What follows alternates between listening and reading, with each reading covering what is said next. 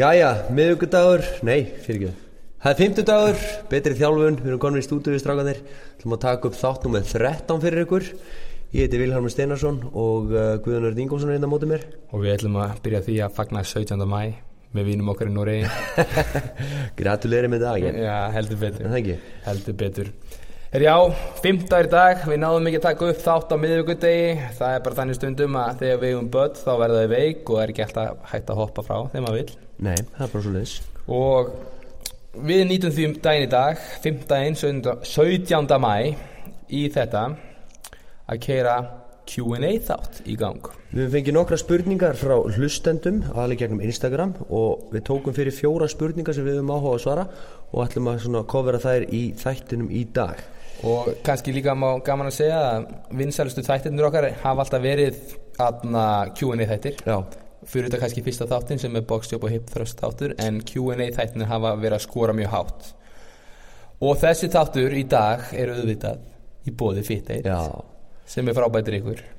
Mjög og góður. við erum með hérna á borðinu hjá okkur einmitt, síkvarum Fit8 já Skellum honum í okkur fyrir aðingar og, og, og svona inn á milli. Og meðan við þurfum að halda heilanum ferskum og meðan við erum að taka upp podcast þætti. Vítamin, steinefni, allt sem þarf það er Engin aukaefni og, og, og grillar í fínerí. visnum Guðun er búin að þjála síðan 6 í morgun eða hálf 7 þannig að ég, hann er um velgriðlar já, þannig ég fyrir að bylla þá bara. Sorry. Herðu, byrjum á spurningu nummer 1 Hver er ykkar uppáhaldsæfing og af hverju? Ég ætla að byrja hérna hjá mér uh, Ég myndi segja að það veri deadlift einhvers konar versjón af hérna, deadlift af því að það er bara í rauninni svona mesta bang for your buck æfing sem þú finnur.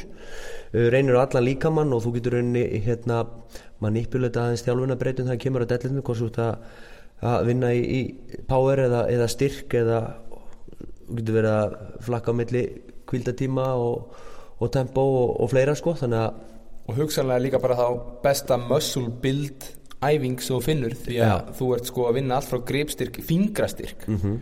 og alveg bara upp í háls eftir hvað þú ert að vinna þetta þungt Já. og alveg niður í tær Já. þannig að þú ert að og góð deadlift með góðri tekni já, svo ætlum ég að nefna líka svona loaded carry æfingar það sem þú ert að eins og bóndagöngu eða overhead carry eða einhvers konar æfingu þar sem þú ert að hérna, halda líkanstöðu uh, spórnaði því að líkaminn hérna farið þá átt sem að þingdin vill á að farir og uh, það reynir raun á allan líkama líka. Ég er mjög hrifin af þeim æfingum og sérstaklega eftir ég var eldri þú veist, ég hefði mjög líklega ekki hérna fílað þessar æfingar þegar ég var um og yfir tvítugt en núna þú veist, hún er, þær eru svo safe þessar æfingar þær eru svo góða bara upp á hérna, líkamstöðu og styrk og tala nú ekki um gripstyrkin og annað að hérna ef þú er lítinn tíma uh, þá eru deadlift og alls, uh, einhvers konar útfærsla loaded carry æfingu mjög góðu díl ef þú þarft að hérna, fá mikið út úr æfingunni inn á stuttum tíma já, og kannski út að við erum að tala um uppáhaldsæfingu ekki endilega bestu æfingu þótt að þessu báða góða sem ég er að fara að nefna Já. en mínar uppáhalds kannski, fyrir þetta kannski gott gun show á first day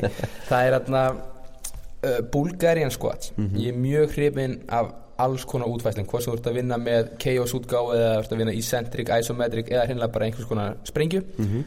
Og svo verð ég alltaf að gefa deadlift nei, fyrir ekki uppbyggingum Já. kredit því að það er klárlega allra besta upper body æfing sem þú gert Já. Til að sjá styrkiðin og líka til dæmis sem þú ert að léttast og allt inn fyrir að geta uppbyggingar og vist að eitthvað er að gerast, Já, einhver já. árangur. Þannig að þetta er rosalega góð æfing bara til að mæla ár, árangur Já, líka. tilfinningin, fá tilfinninguna og getur allt í hennu tekið full range of motion úr bótstöðu í efstu stöðu á þess að ströggla við það, það er mjög góð tilfinning. Já, þannig að aukin styrkur, kannski minni hérna, massi, þingdamassi og hérna En þá erum við líka að tala um sko bara döðar uppbyggingar. Og þá getur líka sko verið með hvað sem það er chin-ups eða pull-ups það er bara eftir handagrip, handastöðu upp með og getur líka farið neutral gripið. En ég er bara mjög hrifin af þess að meðan þeir ekki verið að sveifla sér eins og butterfly, ég er Já. ekki hrifin af því. Og hérna það eru til alls konar útfæslar uppbyggingu við fyrir kannski meiri það á eftir. Já. en bara svona almennt um uppbyggingar að ef þið getið ekki gert almennilega uppbyggingu full range of motion, sem sagt allalega upp allalega niður með fullri stjórn á líkamann á þess að sveiflast fram og tilbaka ekki vera að bæta okkur auka þyngd eða eitthvað, það hefur ekkert upp á sig nema það bara því strögglið og hérna í rauninni hjálpar ykkur ekki neitt. Nei, og þetta snýst auðvitað allt um það að fá fullan hreyfiferil úr með því að vera með beina hendur í að fá hökuna yfir mm -hmm. bara bara sternum, þess að brjóspenni að stönginni, þannig að með því að fara í gennum full range of motion þá náum við meiri virkni í alla vöðva Já. þræði, í staðin fyrir að vera með cool Instagram-vídeó Já, nákvæmlega. En hérna, já, nú erum við búin að kofra okkar upp á sæfingar Ég talaði um deadlift aðeins og, og svona loaded carry æfingar eins og, eins og hérna bóndagönguna og fleira Það er til margar útfæstur á báðum æfingum og hérna, og Guðjón talar um uppbyggingar og svo hérna Bulgarian, Bulgarian squats. Þannig að hann eru konum með fjórar frábæra og við erum báðið sammálið það að þe- þetta eru svona Ég hef alveg getað nefnt æfingarna sem Guðjón talaði um og hann hefði getað nefnt mínar. Þannig að við, við, við fýlum báður þessi æfingar alveg í tætlur. Hérna, þá fyrir við í spurningu nummer tvö. Hún er svona Því að við 30 mínútur til að æfa. Hvernig myndi æfingin ykkar líta út? Uh, ég skal byrja Ég myndi líklega taka Og nú fyrir bara beint úr uh, spurningu 1 Ég myndi taka svona bang for your buck æfingu eins og til dæmis deadlift, ég vil hnébegju og ég myndi vinna í henni með kannski 85% af minni max þyngd. Og hérna, ég myndi keira hana þannig að ég myndi keira every minute on the minute. Eða sem sagt ég myndi taka kannski jável tvær endurtenningar kvíli mínútu og, og taka svo annað sett og taka þá jável tíu jável fleiri sett uh, svo er ég mjög hrifin að ég líka ef aðeins verið að vinna með það að ég para hana saman með til dæmis, ef við erum að taka deadlift tökum bara deadlifti til uh, sem dæmi Uh, reynir alltaf mikið á afturhefing reynir allan líkamann en uh, mjög mikið á hamstring, rass, mjóbak, evrabak axlir uh, ég bundi parana með einhverju góðri pressu ég vil backpressu eða floorpress og þá myndi ég taka aðra hverja mínútu. Ég myndi semst vinna fyrstu mínútuna á að taka kannski tvö þung uh, deadlift kvíla fram á næstu mínútu og fara þá beint yfir í pressuna taka kannski þrjú til fjögur reps af já, mjög þungri pressu kvíla svo aftur í, eh, fram að næstu mínútu og fara þá aftur yfir í deadlifti þá er ég alltaf með 100 til 120 sekundar pásu á milli stóra æfinguna get unnið miklum þingdum og er semst aldrei að hérna, pressan er aldrei að fara að koma niður þannig séu deadliftinu og deadlifti aldrei að fara að koma niður á pressinu. Þannig get ég haldið hérna, þjálfunarálæginu háu verið að vinna í miklum þingdum í, í töluvert langan tíma. Og ef ég bara með 30 mínútur þá get ég verið að vinna í þessu í já, mjög mörg sett og hérna, haldi ákveðin uppi og fengi rosalega mikið út úr þeirra æfingu. Þetta er bara eitt dæmi. Og já, þannig að para saman kannski deadlift og einhverja góða pressuæfingu og vinna every minute on the minute eða aðra hverja mínútu í hverja æfingu fyrir sig Guðjón, ertu með eitthvað flott á móti? Sko, ég get alveg komið með annað vingil síðastundur notað og atna, þó ég viti það alveg að greipstyrkur er fljótur að fara en þá hef ég unnistundum með það einmitt að vera með tók og tók, þá deadlift og upphýfingar. Og þá hef ég einmitt unnið einmitt MM líka kannski og þá erum við að tala um kannski vinna í 10, jafnvel upp í 20 mínútur og svo gerir bara tvær deadlift af 80% af maxi og svo tvær upphýfingar. Þannig að greipstyrkur verður aldrei einhver veiku faktor því þú ert aldrei að fatíka. Nei. En svo hef ég kannski líka verið að leika með stundum með það að ég vil virkilega fá púlsinu upp að vinna kannski með 15 mínuna ramma þar sem við vinn með líkamstingt á stönginni deadlift þegar ég ræð við það. Og í mínu tilfelli þá sem betur fer er ég ekki það þungur að ég get ekki ráðið við þetta.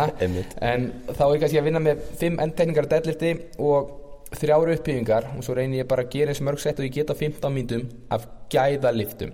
Þannig þú veist ég pass ef, ef formi verður lélegt þá bara dett ég í að kvíla aðeins lengur ef ég er í góðum gíð þannig dag þá kannski fram, reyna ég að framkoma fleiri sett en þetta finnst mér að fá góðan púls upp og þetta er vöðabyggjandi þú reynir alveg klárlega á allan efri líkamann og svo líka klárlega bara á lappirna með deadinu Já, uh, þó að það er kannski gott að koma inn á það aðeins að hérna, þarna erum við spurðið hvernig myndi æfingin okkar lítið út, nú vorum við að tala um hvernig við myndum að þetta, en hérna setja svona æfingar upp. En það, þetta er klárlega rosalega svona víð spurning hún er hérna, þetta fyrir náttúrulega allt eftir í hvernig, hvert markmiðið er. Ef ég væri með íþróttamann sem að myndi kannski vera vilja vera að vinna í sprengikraft þá klárlega getið tekið góða já. á 30 mínútum 20-30 mínútum. Og ef það er aðal markmið þá myndi ég kannski fórna styrtaræfingunni e, fyrir kannski 30 mínúna sprengikraftsæfingu og hérna þannig að það er rauninni bara hægt að uh, tala um þetta, það eru margi vinklar á þess að fyrir eftir hver, hvert markmið er og nú eru Guðun eiginlega bara að tala út frá okkur. Hvernig mynd- myndum við æfa ef við hefðum bara 30 mínútur? Og jafnvel myndi ég freka gera jafnvel 30 mínúna mobility hæfingu til dæmis eftir ferðalagi eða eitthvað. Að- að- Það þannig bara að, allt eftir stað og að- stund. það fer alveg því. En svo kannski ef við ætlum að bæta á þessu tölum um fyrst. Höldum við kannski aðeins við efnið. Mhm. mm að ég held að ég myndi framaldi eftir M-mið eða en að 15 mínu ramma myndi ég klárlega hafa tegju með mér og reyna að gera svolítið band pull-aparts til að vinna í líkamstöðu. Mm. -hmm. örgulega bara negla 100 kvikitum út. Já, og svo bara gott kór í lokin eða maður hefur að afsaki já, uh, já þetta, er, þetta er okkar svarað þessari spurningu og þið kannski geti nýtt ykkur eitthvað að þessu. Uh, ef að fara í þriðju spurningu ég hérna fekk spurningu frá einu sem að vildi fá að vita um góð tips til þess að ná fyrstu upphefingunni það er semst hjá óþjá, eða ekki óþjálfum einstaklingi allavega hjá einstaklingi sem hefur ekki náð upphýfingu áður. Og hér eru margi vinklar og, og, og jável að hætta bara að vinna í þeim öllum. Hafa þetta fjölbreytt og reyna að ná upp hérna, fjölbreyttu hérna, þjálfunar álægi til þess að ná fyrstu uppbyggingunni uh, ég byrja að skrifa niður hérna ísentrik eða lengjandi vöðválag og ísometrist vöðválag þannig að við getum báði verið samála um það að það er góð leið til þess að hérna, þjálfa upp styrk í, í bæði stöðu og í lengjandi vöðválag á leiðinni niður úr uppbyggingunni. Því að þar náttúrulega þurfum við að halda við og þar styrkjum við og í skemmum vöðunarunni mest Já og í centrik álægi þá getum við ráðið við til dæmis 120-140% af maksin okkar Já. þannig að það er mjög gott að við byrjum að stíga pall til dæmis við hoppum að pallinum, fáum höguna yfir upphýfingastöngina og förum niður á svona 8-10 sekúndur mm -hmm. og ef þið ráðið ekki kannski við 8-10 sekúndur það er alltaf að byrja bara í 5-6 og bara vinna sér upp, ég geta ráðið við 10 sekundur og by the way þetta er svakaleg kóræfing líka. Mm -hmm. því þú ætti að spenna hvert einasta vöða í líka uh, myndið þú vilja kofira hvernig þú myndið tekla isometrik eða ég haldi það fram? Já, við getum náttúrulega unnið í isometrik í, í og, uh, efstu stöðu, við getum líka unnið í isometrik í partial eða í einhverjum weak point til dæmis á einhverjum stað þar sem að þér finnst erfiðast að komast yfir hjallan, þá er hægt að halda isometrist í 5-10 og jáfnvel lengur. Uh, strákan því að mér í körfinu hafa verið að halda allt upp í 30 sekundur bara, hérna, bara halda stöðu og það er náttúrulega koraðing líka því þú ert að spenna allan líkamann og passa að þingdarafli tói ekki niður Nefnilega. þannig að hérna, þetta er mjög góð leið til þess að komast yfir svona set points Já. og hérna margi kannastu það sem eru kannski að reyna að ná uppbyggunum því komist kannski hálfa leiðu upp en svo bara stoppar þetta það er erfið að reyndar yfir því þú komin yfir eh, hálfa leiðina þá ætti að vera auðvelt að klára en ef þið komist ekki upp að hálfri vegalendinni þá er kannski sett búin það sem það þarf að vinna með. Og eins og við kannski höfum líka rætt um aðan þegar þú ert að vinna í isometrics þá færið 15 gráður upp og 15 gráður niður fyrir hreyfing fyrir þessu statur í. Já. og ég er líka mjög hrifin af því þegar við erum að vinna í isometric að ég hef til dæmis ég vinn þetta í centric með isostoppum mm -hmm. þannig ég byrja að hoppa upp og ég læti einstaklingin stoppa í 5 sekundur mm -hmm. svo lækkar hann aðeins, stoppa í 5 sekundur ja. og lækkar aftur, stoppa í 5 og róli alveg niður þetta er búin að blanda þessum tveim eiginleikum eða hreyfiferlum alveg saman og þannig ertu búin að byggja klárlega upp góðan grunn til þess að bæta uppbyggingar mm -hmm. hvort sem það vart aldrei búin að geta gert aður eða jafnvel þóttu sért nokkuð góður í uppbyggingum þá getur þú líka bætið þarna þarna getur til dæmis bætt á þig einhverju lóðum hend keðjum axlunar, mm -hmm. whatever bara þarna allan er tækifæri til þess að nota þingd ef þú getur framkvæmt allavega tíu döðar uppbyggingar mm -hmm. og vilt bæta það en þá frekar Já, mjög gott þó svo við sem að tala um lengjandi vöðálag og isometrist þá þá líka að vinna í koncentríska eða stittandi vöðálagi uh, þar tók ég fyrir punktin hoppandi pull-ups eða hoppandi uppbyggingar þar sem að þeir sem get ekki gert uppbyggingarna og hoppa búa til smá momentum í reyfingunni grípa utan um stöngina ef hún er í þeirri hæð að þú getur hoppað upp á hana og klára svo yfir, höku yfir stöng af því að þú er búin að fá sagt, ágætis momentum frá hoppinu sjálfu. Og þá getur þú alltaf verið að vinna í, í sem sagt að hoppa upp og svo þegar þú verður betur og betri þannig getur þú náttúrulega komið inn nokkuð nokku mörgum endurtæningum kannski fyrstu endurtæningum hopparu hérna minna svo þú þreytist þá kannski einbyttur aðeins meira hoppin og þá ertu kannski að vinna í efsta hlutanum á uppbyggingunni og þannig nærðu inn hérna endurtæningunum Já. það er mjög góðlega til að ná inn endurtæningunum og svo þetta kannski næsti hluti sem við þurfum að kofera er greipstyrkurinn uh, eitt við vitum til dæmis ekki hvað einstakleikunni gammal sem sendir þetta inn en það fyrsta sem fer frá okkur þegar við eldumst eru tveir hlutir, jafnvægi og, gripstyrkur þannig að það er mikið átt að viðhalda því og, og styrkja gripið til dæmis já. með því bara hanga, það er nú keppni í skólarheisti sem þú bara hangir já. eins lengi og getur. Þannig að það er mjög gott að eða þessar carry-æfingar, svo erum við að tala um aðan loaded carry, bóndaganga, eitthvað þannig eða deadlift, já, já. bara fá betri gripstík því að oft finnst mér það sérstaklega með yngra fólki að fyrsta sem fer hjá þeim þegar það er að bæta uppbyggingar er gripið, já. alltaf fyrst að tala um. Eða ekki nóg sterkir gripið og, og þá skulið ekki verið ykkur um helvíti skriflum Nákvæmlega. Hérna, úr því að við varst að tala um að hanga það er hanga virðist vera mjög auðveld eða ekki auðveld en einföld æfing. Eh, það er ekki nóg að hanga og, láta, og slaka bara öllum líka því þurfið að vinna í viðaspinu, herðablöðum, aukslum og, og spenna hendurnar grípa fast utan á stöngina og hanga. Það er ekki nóg bara að hanga og slaka á og láta álæði hérna liggja í axlaliðinu sjálfum, heldur ná spennunni í bakvöðana, í axlafuna, efra bakið og hanga þannig, þreita þá vöðva ekki, ekki liðamótin. Og ef þið eru alveg kannski með þokkalega greipstyrk og vilja ennþá bæta meira greipstyrki hvort sem það er mitt, ef fyrir svo uppbyggingar eða fyrir hans út fyrir efnið í deadlift mm -hmm. þá mæl ég með því að þið fá okkur fett grips. Mjög gott. Ég nota þau mjög mikið hérna og ég veit alveg það að mínir kunnar eru misánæði með það en þetta er geggja dæmi til að bæta greipstyrkin og bæta bara overall strength því að þetta er allt önnur nálgun á töðakerfið þannig að styrkja framhandliki klárar uh, já, næsti liður. Reyna, raun, þú kofir hann í raunin á hann partial opposing negatives. Já, já, það er rauninni bara hérna, að stoppa á liðinni niður.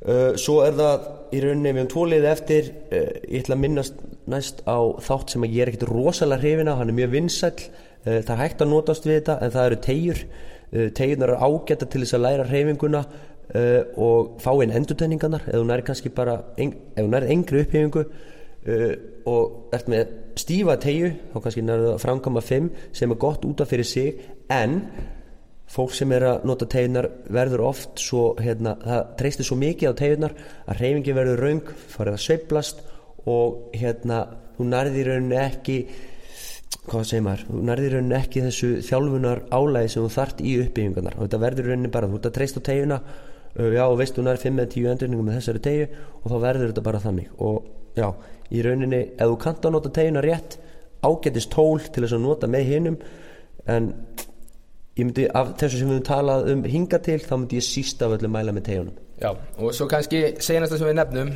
það er hérna fyrir þá sem kannski eru aðeins þingri og vilja bæta sér í styrknum sérstaklega uppbyggingarstyrknum það er að notast við smiðvél eða TRX bönd. Já. og þá er það að við bara stöndum í fætunar en við tókum okkur upp að smiðvél við stillum hana þannig að við náum að hafa höguna fyrir ofan stöngina þegar við stöndum upp mm -hmm. þannig að við byrjum að setjast niður halda í smiðvélina eða TRX-böndin og við tókum okkur upp og fæturnir veita bara stuðning. Þeir eru ekki, ekki að taka nýjabur heldur meira að þú tókaðu upp og fæturnir gefa þetta ekstra sem þú þarft. Já, að finna fyrir þreitu í, í höndunum og bakinu. Og, og greipstyrnum, þú þarft ekki verið að finna þetta var ekki að vera auðvelt þannig að já, hefði, ég get alveg gert uppbyggingar því að þá eru fætunar að vinna mikið. Og eins og Guðun segir á þetta er kannski meira fyrir aðeins yngri einstaklingar sem að, sem að þurfa að virka þessum vöða sem að nýtast okkur í uppbyggingum og kannski smá hérna bónustips um, ef fýtupróst en ekkar eru að fá þá er ágætt að lækka hana til að geta náð fleiri uppbyggingum sem tölum við maður en svo gerði ég reyndar þátt sem hétt fitness tips bæta sig í uppbyggingum minna eftir þrjú ráð þannig að þið getur líka kíkt á það á YouTube. Já, mjög gott. Herru, ég held að við um cover þessa spurningu ákveðlega hún að sá sem sendan inn að bara fengið uh, það sem að þurfti við þetta. Þá er það fjóra spurningin og síðasta spurningin í dag. Það er hérna strákur sem sendir mér inn hérna spurningu um þjálfuna tímabila skiptingu hjá okkar í íþróttamönnum. Hvernig módelu erum að notast við hvernig vikunar og mánuður eru dítilar og, og hvað áhersluður eru hver skiptu af hverju. Sko þetta er það er, það er til margar mismöndi nálganir á hérna, tímabila skiptingu hjá íþróttamönnum og hérna sko fyrst þarf náttúrulega eins og við talaðum með mörgum þáttum aður er að þarf að greina íþróttina hvað þarf, hversu laungur er tímabili hversu langt er off-season og hversu langt er pre-season hversu mikið leikjála er og annað. En við ætlum aðeins að snerta bara á nokkurum hérna nokkurum þjálfurna tímabili sem við notum með okkar íþróttumennum og af hverju og hvenar við erum að nota. Þannig að þetta er ekkit endilega sko við erum aldrei að nota það sama. Það fyrir eftir íþrótt, það fyrir eftir íþróttamanni það fyrir eftir reynslu í íþróttamanninum það fyrir eftir sko en sko, svo líka bara það að það er hægt að gera bara heilan podcast þátt um þjálfurinn tímabílaskiptingu meistlæraverkefni mitt fjallar um tímabílaskiptingu til dæmis knaspinu, hjá knaspinumönum þannig að það eitt og sér er bara held ég 80 blæðsina verkefni þannig að þið getur líka græfið það upp en þarna, það er alltaf það er á skemmunni. Fyrir ykkur sem vilja lesa það. Uh, ef við byrjum bara á þeir sem að flestir, ja, þeir sem að kynnt sér eitthvað í þjálfun uh, þekkja í rauninni þetta sem við ætlum að nefna fyrst og það er linear periodization. Það klassíska módel þetta klassíska módel.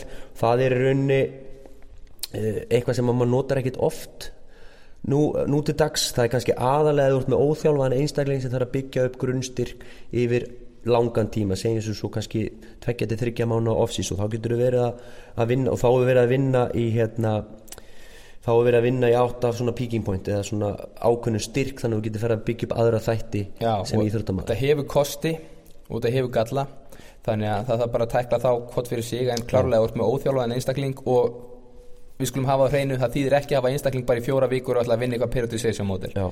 því þá erum við bara planning to fail. Það er nú, við nú brent okkur báður á því. Það er, við tölum um það fyrir þáttin að hérna, þú veist í rauninni ofta ekkit hvað ert með kúnan lengi eða íþróttamannin eða, ok, nú erum við að tala um íþróttamenn. Uh, þeir ákvaða að vera í mánuð. Uh, þú reynir náttúrulega að setja þjálfurinn upp þannig að, að hérna, fá sem mest út úr þessum mánuði og getur svo haldið áfram hjá þér eða í einhvers konar öðruvísi þjálfun. Þannig að þú ert aldrei að fara að setja upp ársplan fyrir einhvern sem þú veist ekki hvort hann sé lengur hefur í mánuð eða tvo. Nei, þannig að hérna, periodization er eitthvað sem þú vinnur yfir með íþróttalið til dæmis. Og við erum báðið með íþróttalið. Ég er með haugana í körfinu og þú ert með FH í fótboltanum. Og hérna þá erum við að gera ásplan og þá erum við að vinna í kringum marga breytur sem að stjórna því hvernig álæði er hverja viku og, og hver æfing fyrir sig. Já, og svo því miður getur maður ekki alltaf haft áhrif og stjórna öllum aðstæðum þannig að maður þarf alltaf að vera tilbúin að vera breytilegur svona í allar áttir sko, styrtaþjálfunin er ekki aðal íþróttagrein íþróttamannsins heldur er íþróttagreinin sem hann stundar en þú ert að plana styrtaþjálfunin í kringum að sér í gangi í íþróttaþjálfunin það getur verið ferðalög, það getur verið æfingar það getur verið leikir, það getur verið erfiður aðalþjálfari. Já, það getur verið svo margt. Þannig að það er margt, margt í þessu. Já, uh, næsta, það er non-linear undulated periodization og það er rauninni svona nú er ekki með íslenska heitið yfir þetta þannig að ertu með íslenskaður þessu orði eða? Ég held að var aðalega í linear periodization þar en þarna Já, ok. ég nota sjálfur tölvöld meira non-linear. Non, það gerir ég líka. og þá erum við til dæmis með conjugate systemið og ég nota það talsvert á off-seasoni mér bara að hafa náð ótrúlega árangri með því. Mhm. og svo hef ég náð jafnvel að blanda því og high-low systeminu frá Charlie Francis saman þannig að mér sa, uh, uh, í grunninn er það sama high dagarnir, high CNS active dagarnir eru mjög svipar og max effort dagarnir og svo bara low dagarnir Það- með svo bara dynamic, nei hérna upper body dagarnir hjá Já. þannig að þú veist maður að vinna þetta ágætlega þannig og þá erum við náttúrulega meira að vinna með kannski hérna tögakerfis aðlugun heldur en, heldur en til einhverjar ákveðnar æfingar í einhverju ákveðnu, ákveðinu röð Já. þannig að hérna og þessi svona non-linear eða high-low eins og Guðjón var að tala um áðan þetta er meira fyrir svona vana íþróttamenn og hérna þjálfuna breytur og, og breytingarnar uh, á tímabilinu geta verið svo margar þú geti þurft að steppa inn og breyta æfingum og ég vil breyta heilu vikunum. En þarna, er, þarna ertu komið með eitthvað sem þú geti stýrt til dæmis með vönum íþróttamennum og eins og kannski líka ágætt að segja ef það við erum að tala um að það er að stýra álæginu að í bókinni Game Changer eftir Fergus Connolly þá með þess að hann tekur hann svo strangt til orða hann kallar það að periodization hugtækið sér dögt Já, því að þú þart að aðlaga aðstæður því að hann vil meina að þú planar til að feila í staðin fyrir að feila til að plana. Já, þannig að það er líka alveg ágætspunktur þannig að veist, auðvitað við að vera með ákveði mótil grunn hugmynd til að byggja upp Já, en þið þurfum líka að vera tilbúin að stíga inn og breyta aðstæðum til þessar. Þess vegna það sem ég geri og þú gerir hefnast líka er, þú, með, þú setur upp einhvers konar grunnplan sem að er breytilegt og þú ert í rauninni með, þú ert ekki með rosalega hérna gróft, eða þú ert með gróft plan þú ert ekki með, ekki búin að fimpúsa hverja æfingu og hverja viku fyrir sig. Þannig að, þannig að það fyrir náttúrulega gífuleg vinna í það og það er ekkit leiðilegar og ég hef alveg gert svoleiðis ársplan þar sem að ég hef bara eitt heilu dögunum og kvöldunum og, og bara ég gera ársplan og svo þurfti ég að breyta því öllu. Já, þannig að maður er freka með gróft plan sem hættir að breyta út frá heldur en, heldur en að vera með allt niður njörfaða niður í hverja einustu æfingu, hvert einasta sett og rep. Og til dæmis þá þegar maður kemur með ásplanið þá hef ég verið einmitt að vinna kannski með það sem við ætlum að fara næst í svona blocks. Já, og þá ertu með ákveðna blokk með ákveðnum fókus og Já. þessar blokk sem ég er að vinna með er í þrjár, fjórar vikur. Þú getur verið að vinna frá tveimur og upp í sex vikur Já. með hvert blokk. Og þetta er ágændið svona in-season þjálfun svo ég sletti nú aðeins. Hérna, þú getur verið að vinna í svona ákveðnum blokks á þjálfunatímabilinu, Já. á, leikja, á leiktímabilinu. Nákvæmlega. Og hérna, þá getur verið að stýra einhverju ákveðnu blokk eða kemur til dæmis jólafrí. Þá getur verið að vinna í tveggja, þryggja vikna blokk kannski yfir jólin.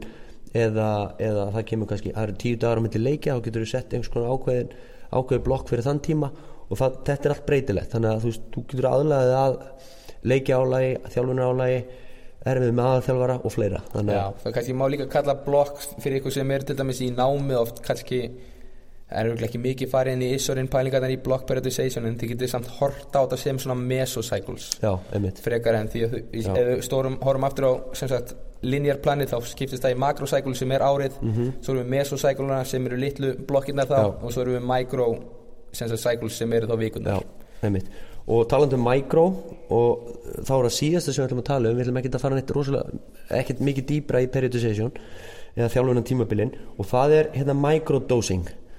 Ég, við erum báðir og núna bara sérstaklega síðustu ár og mín þjálfun hefur bara mjög mikið verið þannig veist, maður er dótt inn í að fá þjálfun að leiða og annað ég verið að microdósa að fá svona í smáskamtum hér og þar yfir vikuna ákveðnar þjálfunar já, ákveðin þjálfunar áhrif og það er mjög, það er líka hægt að gera það með íþróttamenn. Og þú getur verið að vinna í 10 til 20 mínúta bara microdosing hérna æfingum frábært in-season til dæmis núna Til þegar dæmis. Pepsi-deildin er í gangi að microdosa power já, eins og Derek Hansen kom með upprænlega þessa pælingu sem er frábæri eða færi á síðunas hvað er aftur, sprintcoach.com ég man ekki alveg hvað það er en allan googlið Derek Hansen og hann er með microdosing og þar er hann að tala um það að hann var að vinna með NFL-liðum og þurfti alltaf að sannfæra coachin um að viðhalda poweri. Mhm.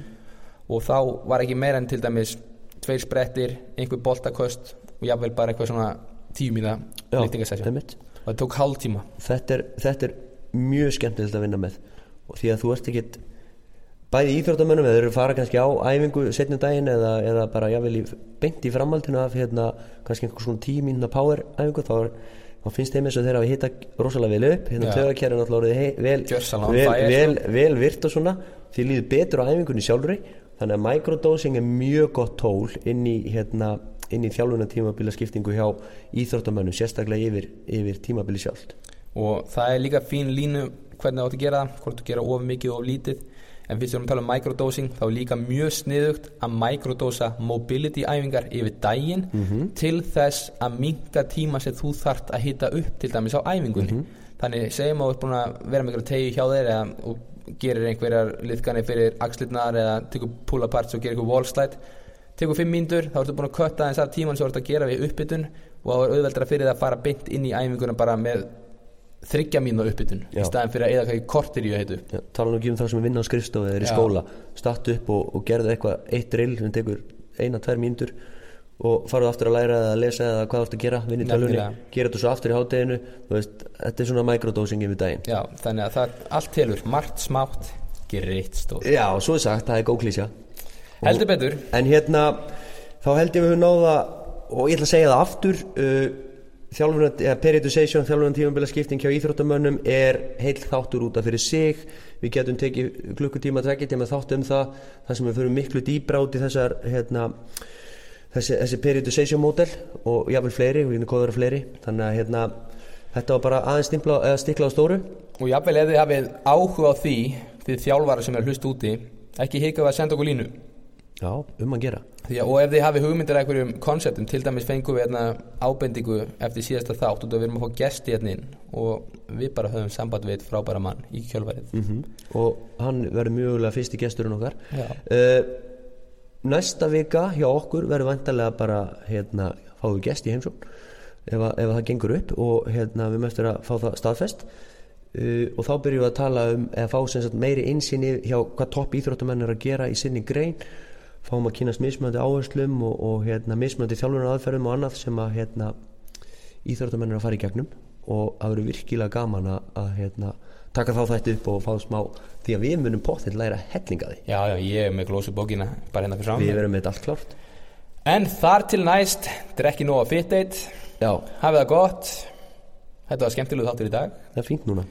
Hvernig væri að þið mynduð negli í fimmstjörnu review á iTunes og hjálpa okkur að rífa okkur upp á listanum svo fólk verðum sínilegri fyrir fólki? Já, og Við munir værum mjög þakklóttir ef, ef þið hafið myndið gefa ykkur ekki nema 2-3 mínútur og gefa okkur einhvern og smá fallega orð inn á iTunes. Er ef við eigum það skilið. ef við eigum það skilið, það er ómetanlegt fyrir okkur.